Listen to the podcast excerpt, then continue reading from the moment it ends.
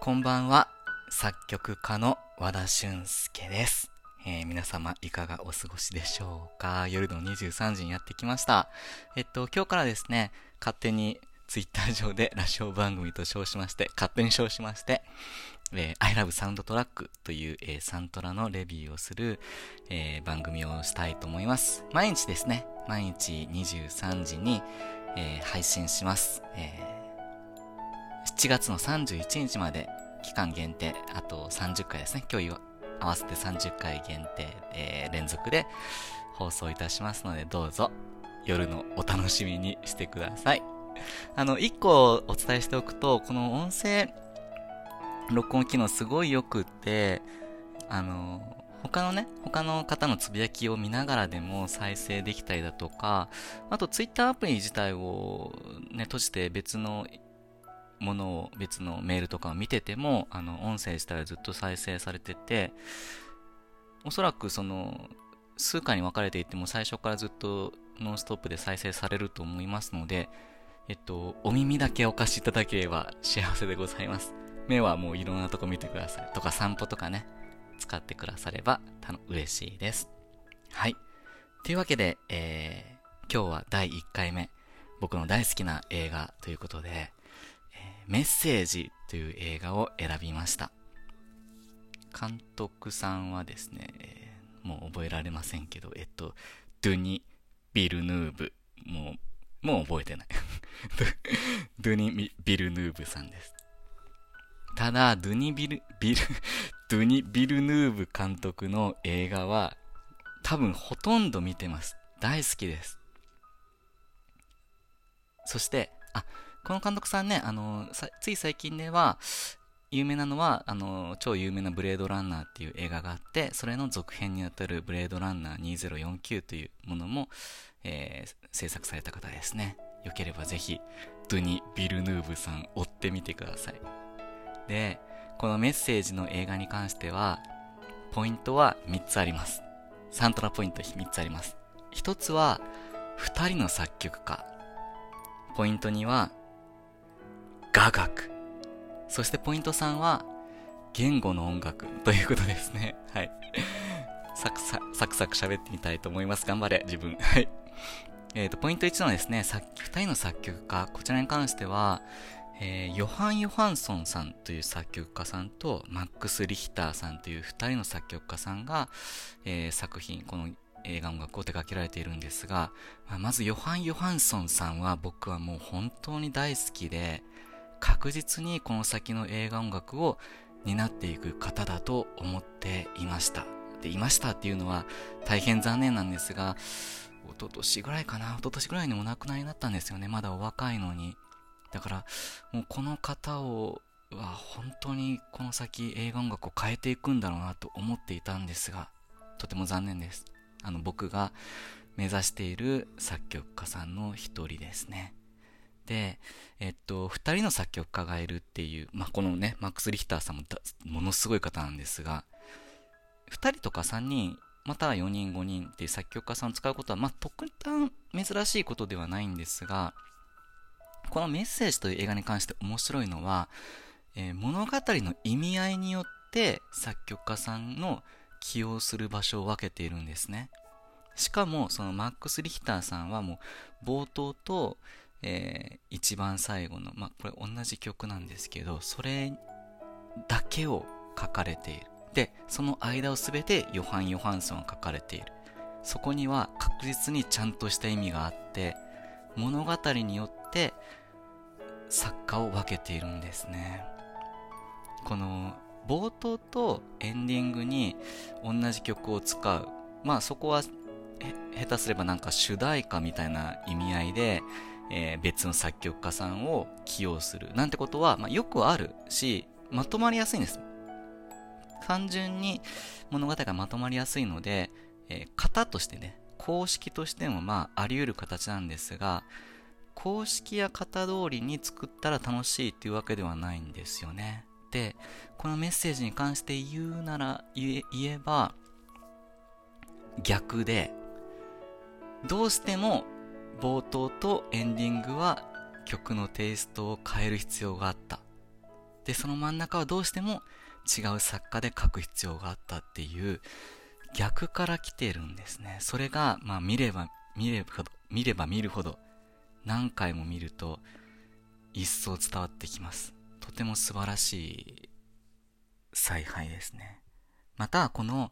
えっと、ちょっと話それるかもしれないんですけれども、えっと、スリラーとかね、あの、スリラー映画、ホラー映画みたいな感じで、このメッセージという映画は、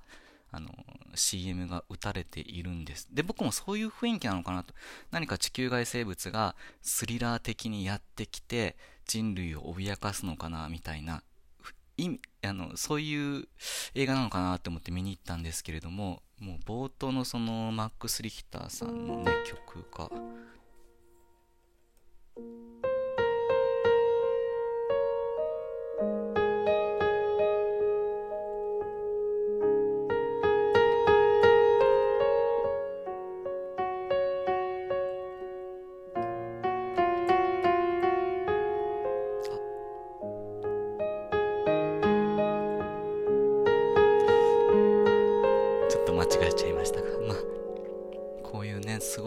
美しくて繊細なメロディーで、まあ、これ今ピアノ弾いてますけど、本当はストリングスで、で、まあ、誰の記憶なのか、いつの記憶なのかわからないっていうフラッシュバックの映像が単純、淡々と流れていくんですね。とても優しい光景であったりだとか、少し悲しい光景であったりだとか、がそれが冒頭にこの美しい音楽に乗って流れてくると。もうそれだけでね、もうホラーとかスリラーとか呼べるものじゃないんだなと、ぐっと心臓つかまれますよね。すごく素敵な導入なんです。もう導入だけで持っていかれますので、ぜひ見てみてください。はい。ポイントその2に行きましょう。えー、雅楽ですね。この映画自体は、日本の文化に影響された的なことをね、僕何かで読んだ気もするし、監督さんがおっしゃってられた気もするんですね。なんかその、地球外から来てる宇宙船の形が、あの、バカウケっていうせんべいにも似てるみたいなことで、一時期ちょっと流行ったんです。で、バカウケは、えー、参考にしたよ、みたいなちょっとアメリカンジョークみたいな感じで、監督が返したみたいなエピソードもあるんですけれども、おそらく非常に日本文化に影響してくださってる部分があって、で、その地球外の何かよくわからないものと主人公チームが初めて出会うっていう時の曲が、もう僕はもうまさに雅楽だなって思っても、えっとね、七力っていう楽器と小っていう楽器が雅楽では使われるんですけど、あの、わーいーんってやつわかる？お前、うるせえよって思ってたすね。すいません おいーっていう、こんな丸気な感じじゃないよ。科学もかっこいいし、メッセージもめっちゃかっこいいんだけど、っていう曲がね、かかるの。もう本当にその、うわ、この日本尽くしで来る仕掛けかっこいいって思ったんですけど、つい最近ですね、ある作曲家さんと話していて、えっと、ショーという楽器は、これ、あの、僕がすごいうろ覚えなんで、本当はよく調べていただきたいんですけど、ショーという楽器は、えっと、天から神をお招く時の、時に、なんというか、えっと、服た、服であったり、そういう意味合いがある楽器だ、的なことを教えていただいて、まあ、これ、それこそ本当に地球外からね、わからないものが空から来たっていう時に、そのショーという楽器に似た音楽を使っているっていうの、これはもう確実にヨハン・ヨハンソンはそこまで調べているなという気はします。なんて深い仕掛けを作るんだろうと。もうね、2016年の作品ですけど、未だに感動します。そういうことに。はい。ポイント3、最後ですね。えー、言語の音楽。まあ、この話は、えー、これネタバレにならないと思いますから言いますけど、もう冒頭から、えっと、言葉ってなんだろうみたいな、言語ってなんだろうっていうことがどんどん繋がっていく話なんですね。それをすごく深い解像度で、えーえー、と解き明かしていくっていうお話なんですけれども、まあ、ある時ね、その、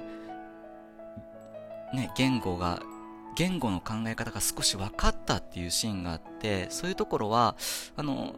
いわゆるイメージでシーンが進むってよくあるんですよね。あの言葉がなくって、スピーディーにもの、えー、コマが展開していって、音楽が乗っていって、あ、この、